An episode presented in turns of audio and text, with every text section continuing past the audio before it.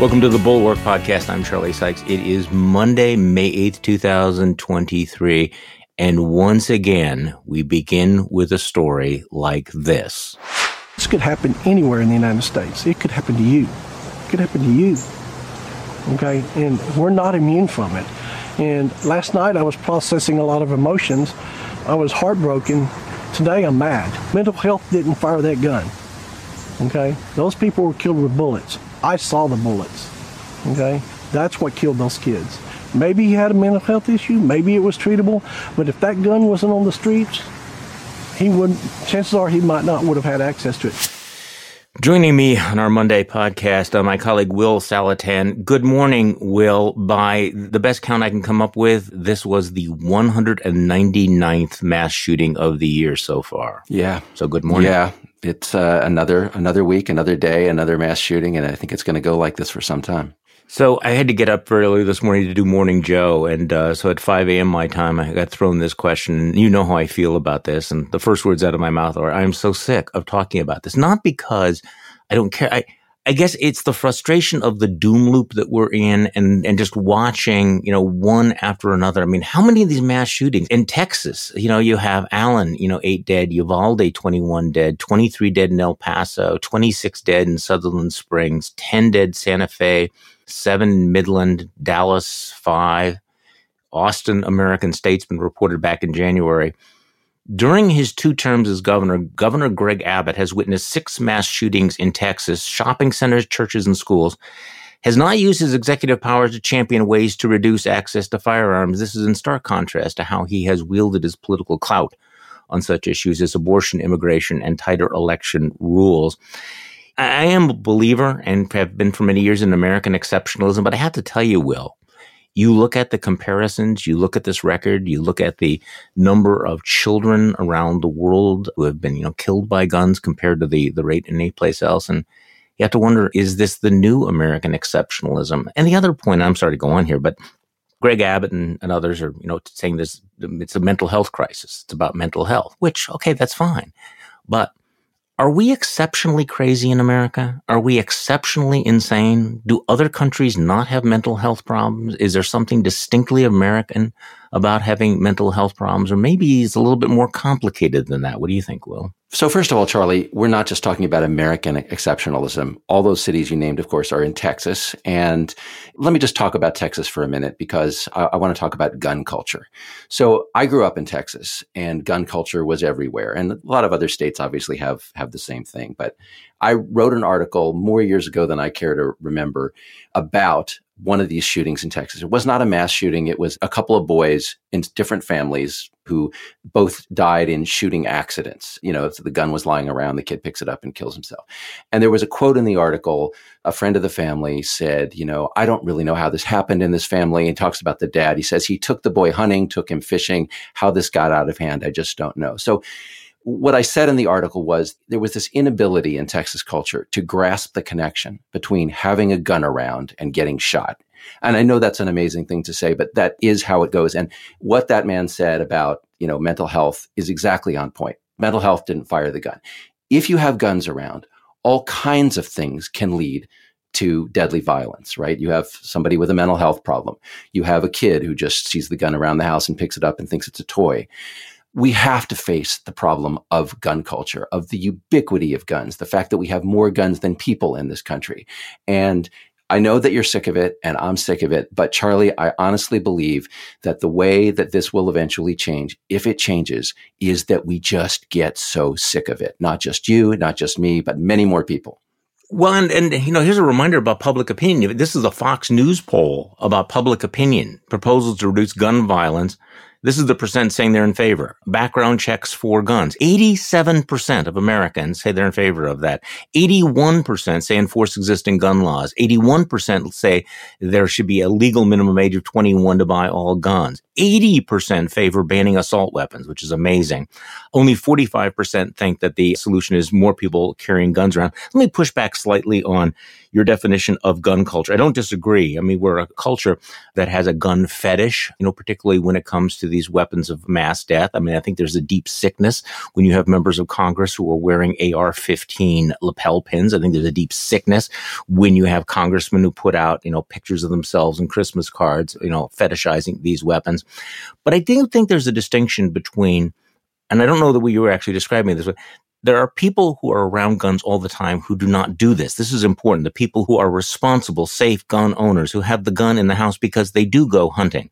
And there are tens of thousands of people, hundreds of thousands of people in my home state of Wisconsin. And they don't go out and they commit things, issues like this. What we have is the indiscriminate gun culture where it is easy to get certain kinds of weapons without any sort of checks, without any kind of red flags. Um, there are too many of these weapons of mass killing out there. The problem is not the legal, safe gun owner who really does want that gun for hunting. That's not the problem. There is a distinct problem. And I think that the one of the wedge issues in our society is getting the legal responsible gun owners to recognize that they are not part of the gun culture that is creating the mass murders. But you may disagree with me about that. Let me go with your idea there. I like your idea about narrowing this down to the indiscriminate gun culture. So you and I come from different points of view on this issue. I am not a gun owner. I never was. I I would be happy if all the guns in this country were, you know, picked up. Mm. I believe the gun lobby says confiscated. Let's just set that aside. You and I disagree about that, but let's just focus on the indiscriminate gun culture. Mm. If people have a right constitutionally, morally, whatever, to have firearms. And if there are largely responsible gun owners, and I think you are absolutely right about that, and data bear you out on that, then the key is how can we separate the irresponsible people from the guns, right? And some of those right. bills that you were just describing, some of those restrictions, let's take background checks as an obvious example, the nature of the background check, red flag laws, if someone's having a mental health crisis. Can there be something, a minimum age, you know, at what age is someone responsible enough to handle a gun? Banning assault weapons. Uh, yeah, although that's the nature of the gun. That's a, let me just set that one yeah. aside. I want I want to focus on this keeping the guns out of the hands of the dangerous people, dangerous in for various reasons. So treating guns maybe a little bit more like a car where you have a license to get it. And if you handle it irresponsibly, you don't have access to it anymore. So I think that's the sweet spot in terms of getting a sufficient political coalition to prevent incidents like this latest mass shooting and many others here's my thought experiment that I that I wrote about back in January after one of the last mass shootings. I said, okay, here's a thought experiment. You know, instead of talking about you know this routine slaughter of children and people in you know in schools, banks, nightclubs, grocery stores, imagine that we're talking about Islamic terrorist attacks. I mean, imagine that we instead of having 199 domestic mass shootings, imagine that we had you know that many attacks from you know members of a Mexican cartel Imagine dozens of airplanes had been hijacked and hundreds of passengers had been killed. Would governors and congressmen and legislators simply shrug their shoulders and say, hey, that's a shame, but there's really nothing, nothing we can do to confront the horror where they think it's, you know, a mental health problem? Or would we be so shocked as a nation that we would mobilize to confront the threat? What I said back then was, we've gone to war for less than this. And yet we have become so numbed that the inaction has now become just part of the ritual kabuki dance that we go through. I mean, I just don't know how is society, and I think you're right that there has to be a breaking point. Although, if we weren't broken by Newtown, I don't know what it's going to do. You know, you look at small children who are being blown apart, and then you look at the fetish of the guns, and like, what is America prioritizing? They're prioritizing the gun, not the child. And I don't know that that's sustainable is a weak ass way of putting it. I'm sorry. That's okay. So let me go with your analogy there. So if this were an issue of Islamic terrorism, of course, the Republican Party would be up in arms about it. And they're not because they don't think this is their issue. This is embarrassing to them. They're the party of guns. When there are gun killings, mass murders, they just want it to go away. We've talked about this problem before, but I really want to hone in on it in this context what we have in this country in part is a political polarization so that there are certain issues that I, a Democrat, want to talk about because they're favorable to me and they hurt the other party. And there are other issues that the Republicans feel the same way about. Let me give you an example. Greg Abbott was on TV this weekend and he's asked about two topics. One is the border And on the border, Greg Abbott is happy to talk about all the problems. So many people coming to the border. We're not prepared. There's a big crisis. He's got all the data, right? Then they ask him about guns.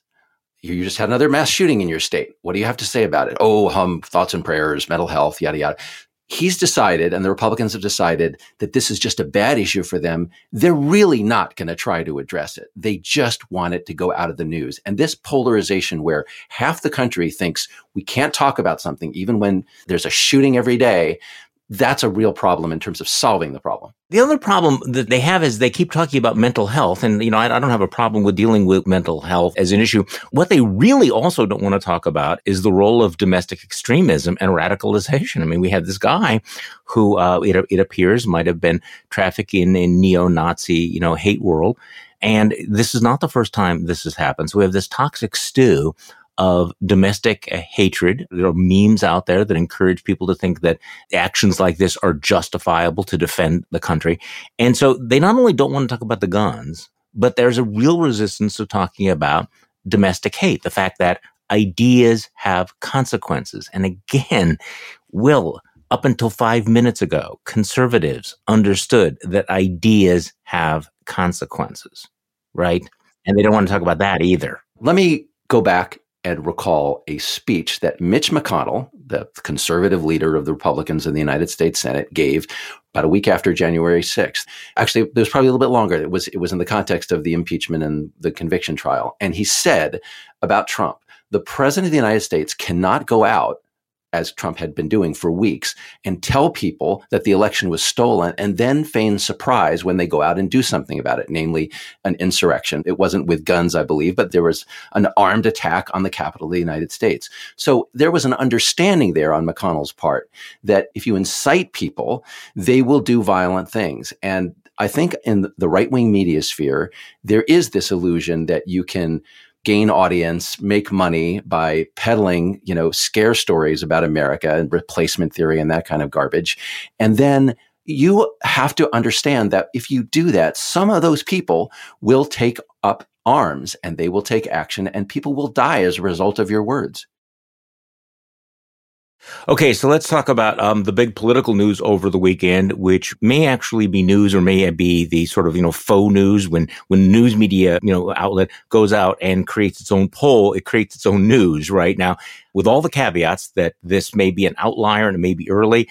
This is the buzzable thing. The new uh, post ABC poll finds Biden faces broad negative ratings at the start of his campaign. And as I wrote in my newsletter this morning, it's actually worse than the headline sounds the president's approval rating slips to a new low. More Americans than not doubt his mental acuity and his support against leading Republican challengers is far shakier than at this point four years ago. He actually trails Donald Trump by six points. If you believe this poll and the election was held today, Donald Trump would be elected easily to another term, 45% to 39%. George Stephanopoulos calls this poll just brutal. Okay, deep breath here. let's let's launch a thousand hot takes on this one. I mean, it could get worse for Biden. I mean, they got the debt crisis, economic jitters. You got the Hunter Biden, which is not getting any better. The border surge that could get better, but it could also get a lot, lot worse for Donald Trump. So, what do you make of this poll right now in May of 2023, Will? Well, I have seen in the last 24 hours a lot of progressives and just left of center people dismissing this poll and calling it an outlier and saying, you know, we shouldn't take it seriously. And even George mm-hmm. Stephanopoulos said he didn't believe some of the numbers in this poll. And Charlie, whenever I hear that, I worry. people who people yeah. polls are a warning. Now, one poll is not everything, but if this poll showed Joe Biden up 10 points on Donald Trump, the left would be celebrating. They would be saying this poll was straight from God. So do not deceive yourself. This is a warning. And Charlie, the most alarming thing that I see in this poll, well, there are several things, but the one that stands out to me is in the Trump Biden matchup, Trump is at 49 with leaners. Yeah. With leaners, but that is a very high number for Trump. I mean, remember that Trump won the 2016 election with 46%. He was trailing Hillary Clinton. You give him the electoral college, you know, advantages and 49% or anywhere close to that. It's very alarming that that many people in this country are willing to vote for Donald Trump after what he did. And yet, And yet, most Americans say that Trump should face criminal charges. They don't have any problem with him being perp walked. Okay. So when Americans are asked, do you think that Trump should or should not face criminal charges in these cases, whether he tried to illegally overturn the 2020 election? 56% of Americans say he should face criminal charges. Only 38 don't think so. Okay. His handling of classified documents, 54% of Americans think he should face criminal charges. 38% think he should not. 54% think he should face criminal charges for his role in the events leading to the storming of the U.S. Capitol. Now, one of the numbers that George Stephanopoulos uh, highlighted is the fact that apparently something like 20% of the people who believe that he should be perp walked, that he should be criminally charged, say they would also vote for him for president of the United States. So that's a WTF moment. Which way do you want to look at it? I'm a pessimist on this one because the threat here is not that Donald Trump doesn't get convicted. If Donald Trump doesn't get convicted but stays out of power, this country can survive just fine. If Donald Trump gets put back in the White House, that is, I believe someone called it an extinction level event for American democracy. So, so the actual stat in the poll was of the 56% who said that Trump should face criminal charges, I think it was for January 6th, of that 50 or 60%, 18%, 18% of those people, so almost one in five, said that they would vote for him anyway over Biden. That's amazing. That's amazing. You've asked Americans basically, is the fact that someone committed crimes in the course of trying to overthrow the government of the United States, is that a deal killer for you? And the answer for those folks is no, I will still vote for him. And that is how a democracy can die. Yeah. This is what I was trying to get at when I wrote my piece about the lowest possible standard, because, you know, it, it's hard to imagine people saying that if somebody has been indicted criminally, would you make him the CEO of your company? Would you let him babysit your children? Would you hire him to be the manager of Burger King? No, absolutely not. I wouldn't hire him as a lawyer. I wouldn't hire him as an accountant but you'd give him back the nuclear codes, right? Because we have a completely different standard for president than for anything else in our lives, which is mind blowing. So I've been trying to absorb these numbers and I'm, I'm willing to accept that these might be a little bit of an outlier, but they do represent something that I think, you know, ought to be the wake up call to use that particular cliche about how weak Joe Biden is. I think this is more about Biden's weakness that people are in a bad mood right now. People are unhappy about the economy. People do have this sort of sense of dread about the way things are going. They don't think the country's on the right track, right? You know, I just don't think people are in a good mood. And I don't think that they have this massive amount of confidence in Joe Biden because Donald Trump should be absolutely radioactive and is toxic. You know, any rational, reasonable candidate should be thumping him. So when you see numbers like this, it's not because Donald Trump has some magical superpower, although he obviously has a certain cult there. It is a warning for all of the Biden fanboys that we need to really understand exactly how Biden is not clicking. Now, and it may not be fair. And so don't DM me with all the stuff about, you know, we should be talking about, you know, his wonderful accomplishments and all the legislation. this is the reality. The issue of the age and the acuity have really taken hold with the electorate. And there is a lack of confidence right now with him. If there's any good news, it is that it's a wake up call and that it's early enough to correct it as opposed for people thinking, well, of course, Joe Biden is the greatest thing since FDR. You know, Joe Biden is, you know, the, he's been, been the best president since, you know, he's even better president than Barack Obama. No, I don't think that that's where you want to go with this. And I do think that two things. Number one, it shows how weak Biden is. And also number two, and this is slightly depressing, that we need to do a better job of making the case that you just made about how alarming and horrible and dangerous another term of Donald Trump in the Oval Office is. Well, I would have thought we would have done that by now, but I think that that is, we'll put that in the category of unfinished business. What do you think? Well, Charlie, there are a lot of smart people who study Uh, politics who believe that this concern that you and I have about democracy, like we would say, this is the most important issue. Without this, everything else goes.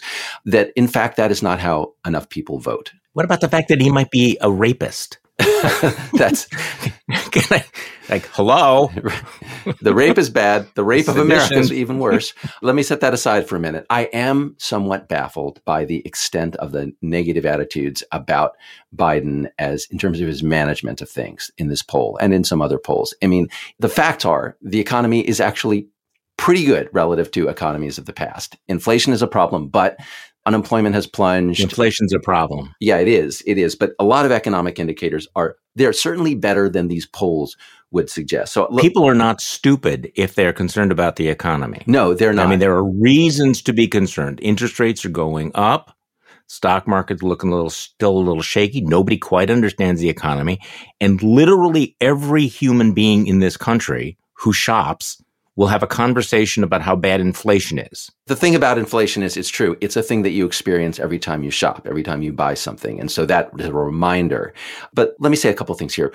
It is true that Joe Biden has a lot of achievements as president. If you look at his record, a lot of the bills he's passed, infrastructure and so on, he's accomplished a lot and he should be able to run on that record. But it is also true, and progressives and supporters of Biden have to face this if you actually watch Biden try to present his case, to talk about what he has done, he's terrible. The most recent example was this interview he gave to MSNBC on Friday. If you watch this interview, it's first of all, it's very short probably because his people didn't want him to try to talk for too long. When you see him try to talk, he's just not good at working his way through it. He gets asked a question about Hunter. He gives a very stupid answer about Hunter. You know, he talks from the heart about how his son did nothing wrong. He should have shut up. He shouldn't have said anything about it. His answer is not good on that or many other things. And this is a fundamental problem. And I think it goes a long way toward explaining why he does more poorly in polls than one would expect based on his record. There is no one out there presenting the case for Biden effectively because he can't do it himself flipping it around, I think this poll also, though, blows the shit out of the uh, hollow GOP argument that we don't need to make the case that Donald Trump is unfit. We just simply repeat that he's a stone cold loser. I mean, you know, think about how many Republicans have sort of hid behind the fact that, well, he can't be nominated. He won't be nominated. It can't possibly happen and he can't be elected. Well, once a poll like this comes out, the whole argument to electability is blown to hell. And that's a problem. I wrote about this this morning that, you know, I mean, unless Republican critics are willing to make the moral and the constitutional case that, that Trump is unfit for office, that he's a disgrace and a danger, we're likely to see a repeat of 2016, which leads me to this, Mr. Saletan, because you have done something really amazing that I want to talk about, about Lindsey Graham. But this does feel like a replay of 2016, where Republicans are about to fall in line, even though they know so much more now than they did back then, and they knew a lot then. This is Lindsey Graham making the case back in 2016 why it would be a terrible idea to nominate Donald Trump. It's better to risk losing without him than try to win with him. Uh, when he said most illegal immigrants are rapists and drug dealers, they're not sending our best. Looking back, we should have basically kicked him out of the party. How many of these guys, when there were 17 of us, basically hid in the corner? They didn't want to, you know, poke the guy. They didn't want to get people mad. Ted Cruz was running as his best friend. Then they suddenly realized you, you let this guy grow. There was a bromance a we used to say it, it, Exactly. But, and those who calculated, leave him alone, don't bother him. Well, anytime you leave uh, a bad idea or a dangerous idea alone, anytime you ignore what could be an evil force, you wind up regretting it. You probably can't hear the sound of my head exploding as I listen to Lindsey Graham getting it absolutely wrong, but being Lindsey Graham. Now, Will, I, I want to let, let our listeners know something amazing that you have done for the last uh, many, many months. You've been working on a massive look at Lindsey Graham and we are going to be rolling that out tomorrow. It's going to be in the bulwark and it's going to be an ebook for people to get. So tell me a little bit about it because I'm looking at the preface of it right now and you write, you know, before we start, I should tell you what this is and what it is not. It is not a rant about Graham's servility or hypocrisy, and it is not a profile. So what is it? What have you done? Tell me about what we can look forward to in the bulwark about Lindsey Graham, who once got it right and has become fluffer in chief now. So, what I set out to do in this article was I wanted to understand how authoritarianism arose in the United States in our time under Donald Trump. And what I wanted to understand was not just Trump himself, because any any bully, any strong man can come along and threaten a democracy. What's important to understand is how did an entire political party fall in line behind him, the people who should have been the gatekeepers. And it was possible to explore this through this one guy, Lindsey Graham, because he was in the middle of it.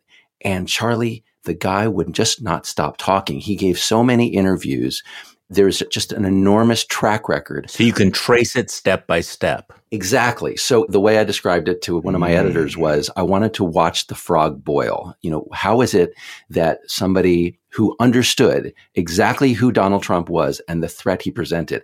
And Charlie, that clip you just played really captures it. That is March of 2016, before Trump is nominated, and Lindsey Graham is trying to stop him.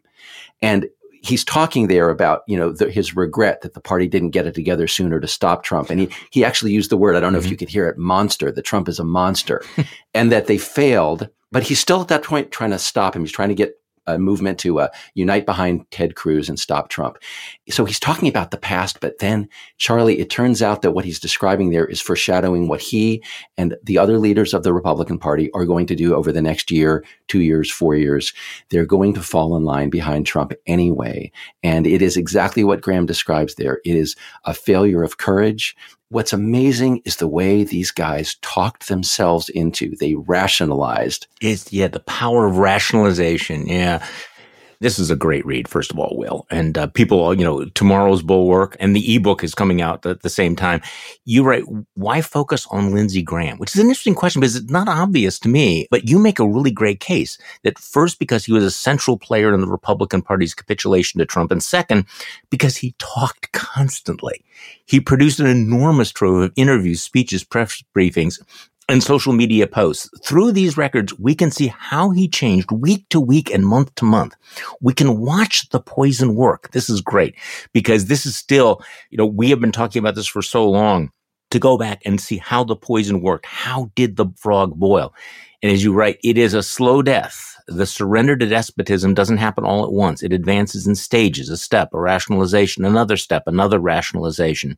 The deeper you go, the more you need to justify. You say what you need to say. You believe what you need to believe. And then you write, so let's go back to the beginning. Let's see who Lindsey Graham was before he drank the poison. This is a, a magnificent piece of work in tomorrow's bulwark. So congratulations on that. Looking forward to it. Thank you. And as if we needed any reminders about what is at stake and who we are dealing with, we actually got the audio of the deposition of Donald J. Trump in the civil rape trial with E. Jean Carroll. I have to tell you, Will, I was a little skeptical about whether or not this was going to change anything. But what's really extraordinary is the way in which the whole Access Hollywood thing has circled back. I mean, I remember October 8th, 2016. I remember it vividly when that Access Hollywood tape first dropped and everybody thought this was the end. This was going to be, this was going to be the thing that forced Donald Trump either would, would destroy his candidacy or maybe even force him out of the race. You know, I was texting back and forth with Reince Priebus and he was saying, I'm in tears about all of this and all of this stuff. And yet, in retrospect, October 8th, 2016 was also the turning point, wasn't it? Because that was the moment in which Republicans decided, yeah, you know what? We don't really care about the character of this man. We are willing to make a rationalization. And they went along with him. And so it seemed like, okay, that happened and, you know, that's gone, but it's come back now. And so during this civil suit by E. Jean Carroll, he's forced to sit down for a deposition and he's asked about the Access Hollywood video, and it's back. I'm just going to play a little bit from this tape deposition of the former president of the United States discussing why he thinks that stars are allowed to grab women by the pussies. And you say, and again, this has become very famous in this video I just start kissing them. It's like a magnet. Just kiss. I don't even wait. And when you're a star, they let you do it. You can do anything grab them by the pussy, you can do anything. That's what you said, correct? Well, historically, that's true with stars. It's true with stars that, that they can grab women by the pussy? Well, that's what it's. If you look over the last million years, I guess that's been largely true. Not always, but largely true. Unfortunately or fortunately. You consider yourself uh, to be a star? I think you can say that, yeah. Great moments in presidential rhetoric, uh, Mr. Salad. oh my God, Charlie! Yeah. This I highly recommend that people watch the middle of this deposition. It's yeah. on C-SPAN. You can get. I don't know where to start. Can I start at the end there with where he says, "Unfortunately," or start wherever you like? Because there's so much okay. to do. Yeah. Let me just do a little background here. Trump is claiming that this story that E. Jean Carroll tells about what happened in a department store is completely implausible. I would never do this in a department store, right? So then they play the Access Hollywood video in which people will not remember this because everybody remembers, you know, you can just grab him by the pussy. He says in the video, I took her out furniture shopping. I moved on her like a bitch. What he describes in the Access Hollywood video is what he is accused of doing in real life. You will recall that after that video came out, Trump said, Oh, that's just locker room talk. I would never do right. that in real life. And here we have allegation, witness statement that he actually did this. So it is completely plausible that this happened. And you have him on tape saying that he does stuff like this. And I think it puts him in a really difficult position. There are so many different elements to this, including somebody mentioned this and I kind of glossed over it. He says, well, you know, this is, you know, I'm just making an historical observation, you know, that for the last million years, this has been happening. I think it's worth pointing out, Will, that there have been advances in the last million years.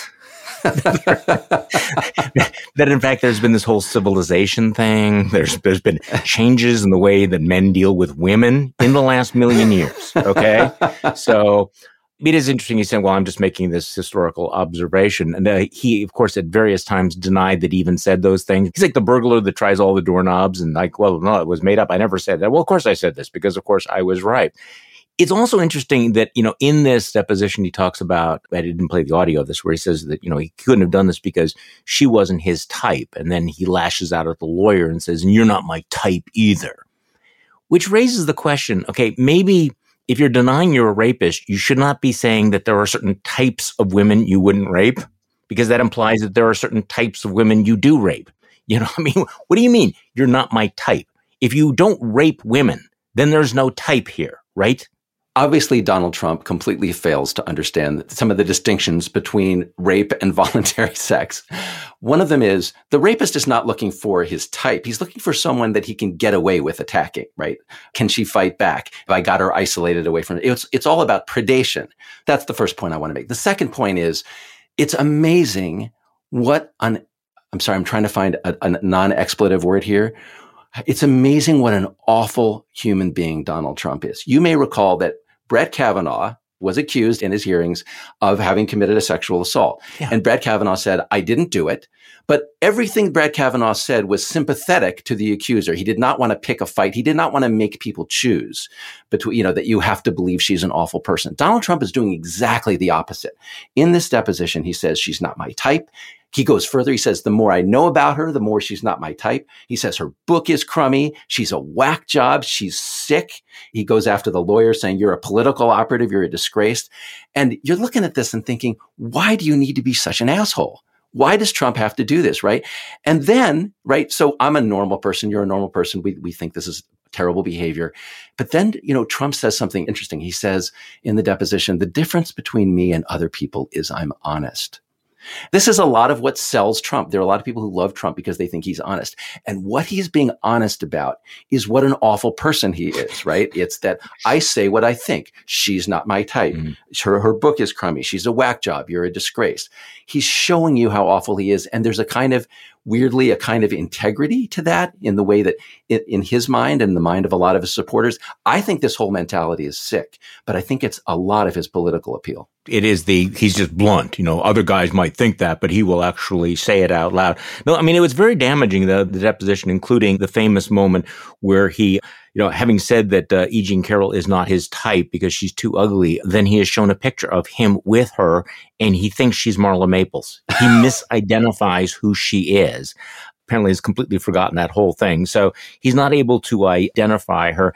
And this is one of the last things that the, the jury in this case is going to see. They're going to see the man in full. And I think that's what was interesting. You know, you're talking about, you know, how awful he is. This jury is going to see Donald Trump, the man in full, the insult, um, the arrogance, uh, you know, the unfortunately or fortunately, you know, stars have been able to, you know, to grab and molest women. And in this case, they're offering essentially no real defense, no defense witnesses. And the judge, I thought, interestingly enough, kind of an interesting judicial troll, gave Trump until last night to decide whether or not he wanted to testify on his own behalf, as he had said with a certain amount of bravado when he was in Scotland. So they're wrapping up today. It'll go to the jury. You know, this is not a criminal trial, different standard of proof. I know that our default setting is to be cynical that nothing ever matters, but if this jury comes back and does find him liable for rape, this is an extraordinary moment. I mean, well, I know we've kind of been here before, but this is extraordinary. And I guess one of the ways to think about it is, is think about the other way. That if the jury comes back and finds against E. Jean Carroll, I think it probably puts to rest all of the other 20. I mean, it, that's gone. That issue is probably never going to come up again, right? On the other hand, if she wins, how does he not get asked about this every single time between now and next year? every single time, including in his CNN live town hall meeting. How do you not get asked this question if you have been found liable for raping a woman by a federal jury? I don't know, Charlie. I don't know how this is going to go across because, as we've discussed, I can no longer infer from rationality or decency to how history will unfold, yeah. right? In this deposition, he says it's a, a hoax, line. which he accuses. He says everything else is a hoax, right? He says mail ballots are a hoax. And the point is, he says it's indiscriminate on his part. And so what concerns me is even though the fact that he calls everything a hoax shows that he's completely unreliable as a witness or a narrator, there are so many people who just will take his side and they will say Russia was a hoax, Ukraine was a hoax, this is a hoax. Even if he loses, they'll say it was they'll say it was a hoax. But I, I think though that I mean rape. You know, we're talking about you know the the abstractions of do you vote for democracy or not. Rape is is a pretty simple concept. You're right. I mean, it, it does feel like a rational fallacy or or hopeless naivete to think this is actually going to make a difference. I'll tell you, my other reaction watching this was, as you sit him want, you know, watching him, you know, throw out his insults and his bravado and everything, to think there are millions of Americans, including evangelical Christians, that think that this man is God's champion, who believe, you know, Trump is the great champion of Jesus. And it's like, how do you square that circle? But again, you know, we've been at this too long to be. Um, I guess.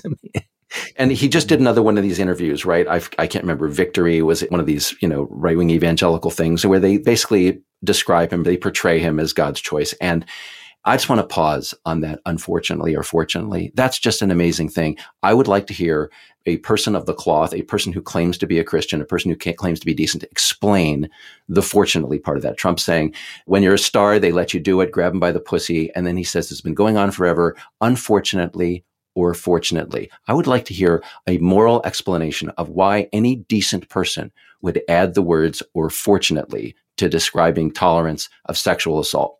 Well, I would like Kaitlan Collins to ask him that question. Say, okay, could you explain the fortunately part of this? And then stick with them and keep asking the follow up questions about all this. This is the problem of having these one hour live town hall meetings. And I understand the argument we need to cover him, but in a format like that, you, you have, uh, you know, time limitations and time works in his favor because he can, he'll just go off and blather and filibuster. But if you pressed him on all of this and you know, walk him through the other 26 women, Walk him through all of this. And that's just the beginning of it. You know, you have to ask him about, do you really believe that we should terminate the Constitution to put you back into office? You know, and don't just spend a couple of minutes on that. Just keep talking about it. What would you be willing to do? Ask him about January 6th and everything. There's no disrespect for Kaitlan Collins. It, it's an almost impossible job in that format because we know how we know what Trump will do, and also the the whole idea that well we will fact check him. The problem with fact checking Donald Trump is he's a fire hose of lies and disinformation. You cannot keep up with all of it, and he knows this.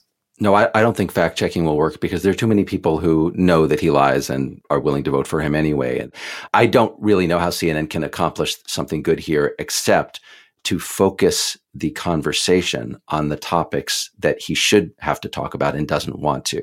They're able to make him talk about his attempt to overthrow the government, for example. If they're able to make him talk about his history of accusations of sexual assault, then they will have elevated important issues, but I doubt they will be able to accomplish that. Well, you know, since uh, you and I spoke last, there's been so much that's gone on, including about Supreme Court Justice Clarence Thomas and his wife, the Thomas family grift, which just seems to keep on going. Um, new developments about Tucker Carlson. Let's talk about Clarence Thomas for a moment, because that, that actually does seem to matter. There seems to be a complete inability of our system, whether it is the court itself or Congress, to hold a sitting member of the Supreme Court accountable for the kinds of things that we're learning. The fact that he was, you know, his wife was on the payroll, that Leonard Leo, you know, wanted to keep it secret. The fact that uh, you had uh, this billionaire sugar daddy who was paying for the tuition for his nephew and et cetera, et cetera, et cetera. This is again one of those moments where we realize how much, how many of our checks and balances are just based on the honor system. Because if you're a Supreme Court justice and you don't want to recuse yourself and you don't want to resign and you want to keep taking the boodle, pretty much nobody can do anything to you, can they? Right. What we have here is, first of all, just an absence of a serious ethics code at the level of the Supreme Court, which is kind of amazing. But crazy, there's some yeah. notion that, that these justices are somehow so esteemed. They're such honorable people that, of course, we don't need this. Well, obviously we do. That's what's coming out in the, in the Thomas case. In the Thomas case, the latest thing that just totally got me was Leonard Leo, the head of the Federalist Society, saying, let's shovel some money to Ginny Thomas, the wife of the justice, and let's make sure that nobody knows about Nothing it. Nothing weird right? about let's that. Keep her name off the record. There's, there's an explicit attempt to conceal this financial support of the justice's spouse. Now, Charlie, you and I both know that if this story had come out about Sonia Sotomayor or Elena Kagan, right, the right would be calling for impeachment immediately. They would, right? Yes. But of course, this won't happen, right? Because somehow Clarence Thomas is held to be above this. There's no degree of exposure of scandal in Thomas's case. And the other thing that kills me about this, Charlie, is the members of the Senate, the Congress saying, you know, well, they would like to call in Clarence Thomas and they would like to do something about this, but we have the separation of powers. Well, okay, I don't want Congress stepping on the Supreme Court all the time, but somebody has to be capable of stepping in when a branch of the federal government is just violating all ethical norms and do something, right? Otherwise, you, you'll end up with a tyranny of the judiciary, just like you could have one of the executive. And I just don't think we are equipped at this point to deal with a case like Thomas when he won't do anything about it. The Supreme Court doesn't have a serious ethics standard. And so many members of the Senate, so many members of Congress will absolutely not touch this because he's on their side. So let me ask you even more awkward question though, because here's another problem that nobody wants to really do anything about because everybody wants to approach it with kid gloves and because it's very delicate. It's the whole Dianne Feinstein story. The Democrats do not have a working majority, it feels like right now in the United States Senate because you have this relatively ancient senator who has not been there for a very, very long time is not all there and may or may not ever come back, but is not resigning. Mm-hmm. It's almost an insoluble problem. And I have a really awkward question to ask you about it when after I get your take. I think there is a culture of deference in the Democratic Party. And there's yeah. one of the things about progressives that conservatives have noticed is that progressives tend to be very nice. Now, I know there are a lot of conservatives who say progressives are evil, they attack everything. But in fact, one of the problems with progressives in crime in border policy is they just don't want to say no. They don't want to be mean. They don't want to hurt anybody. And sometimes you need someone to stand up. Mm. In the case of Dianne Feinstein, oh, she's so nice. She's esteemed. She's so good to us. We love her. Yeah. And there's just no one who's willing to draw a line and say, I'm sorry, we need to get on with business and you can't do it.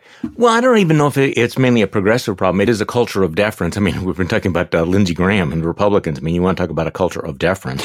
but I mean, you know, obviously you want to show respect. You might have to deal with that person. You don't want to insult them. You don't want to say anything that will, you know, destroy your relationship and saying, you know, quit now might do it. However, you, you do have people like Ro Khanna who came out and were very, very forceful uh, on this issue. Here's the really, really awkward question and I literally have not heard anyone else ask it, although probably other people have. Before she left, was hospitalized for shingles. There were numerous reports about her declining mental condition. Mm-hmm. The fact that she didn't remember, you know, a conversation, she had to repeat the same thing over and over again. She didn't recognize things. I mean, clearly it was bad and it was getting worse. Right? I mean, you read all mm-hmm. those counts. Yep, yep. What happens if she gets to the point where they can't get her to resign? Right what what if she no longer even has the capacity to make that decision? Well, you're assuming that she's been making decisions, which I think well, is. Well, no, I'm not. That's what I'm saying is, I mean, the thing that we don't know is, like, what do you do? I mean, unless she has a you know power of attorney that she's given to somebody, would even that have legal and constitutional standing? Think about all of this. What has the right been saying about Joe Biden for the last two years? He's not really running the government. There's a cabal of Marxists mm-hmm. around him, yeah. et cetera, et cetera. Now that's fiction, except it's certainly true that staff run. I mean, the president can't run all these things. So even a competent president has staff running things. In a Senate yeah. office, a Senate office is smaller, but there's a large staff. And the reality is staff run most of these things. You can hide that. The principal sort of signs right. off on them. I think that's what's been going on in Feinstein's office, even more than usual. Yeah, but they can't vote for her. This is the thing here. See, I, I think this is like the nightmare scenario. It's like there's no vice senator there's no procedure to remove a senator who is, look, if a United States senator goes into a coma, mm-hmm. okay, what happens? I don't know. There's no 25th Amendment for senators. There's no 25th. We have nothing.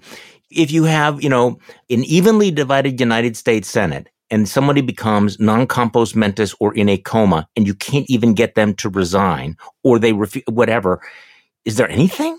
I mean, the governor can't do anything about it. I mean, I, this is the thing that I would have thought that people would have learned the lesson from, you know, Ruth Bader Ginsburg, who was always compos mentis, who was always on the ball up until the end. But at some point you go, all right, we have to do the prudent, intelligent thing. This clearly has not happened yet with Dianne Feinstein. I wonder whether or not it's going to be worse. Okay. Can I say one thing on Feinstein? Charlie, you presented this as a what if, but your description of what could happen is actually perfectly consistent with what has happened, right? So the fact that everybody sort of understands that she's getting in the way, but nothing's changed could be that she herself is refusing, even though her staff is telling her she should. That's possible. I know. This is. One last thing on the Tucker Carlson beat. By now, people have realized that he's still under contract with Fox, even though he's been fired, which means he's got a no compete. He can't do anything. He is, of course, uh, chafing at this, thinking, you know, I don't want to be sidelined. I want to have a show. He's met with Elon Musk. And there are suggestions from Tucker World that he's prepared to burn down the house, that he knows where all the bodies are buried. So I think it is fair to say that the Tucker Fox story is not over and that it's about to get a lot uglier. What do you think? Possible. So this is the eternal question about Tucker Carlson. Is he just a liar who knows that all, everything he's saying is nuts or does he actually believe it? And if he believes it, and I'm on the side of he believes some things. He's a genuinely angry person. He has some crazy ideas. I think that's true. And therefore he will do some burning, that he will go out and for the sake of some bad causes he believes in, he will absolutely attack his former colleagues. Well, also not just causes. I mean, just the ego. I mean, he comes from a lot of wealth. I'm just guessing, Will, for you and I, being paid $30 million a year might be a game changer. That might influence our, our decision. but if you're Tucker Carlson, you're thinking my, my ego and my need to have a platform and a voice during the presidential race is more important even than $30 million.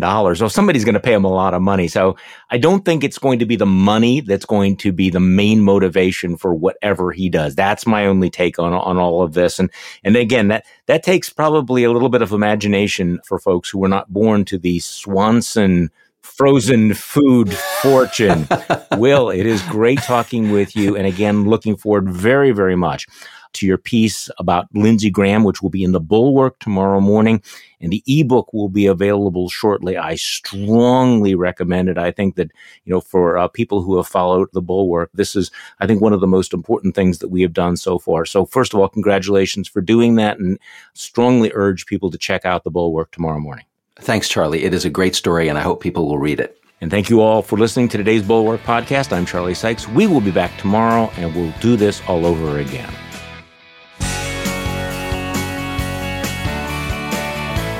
Bulwark podcast is produced by Katie Cooper and engineered and edited by Jason Brown.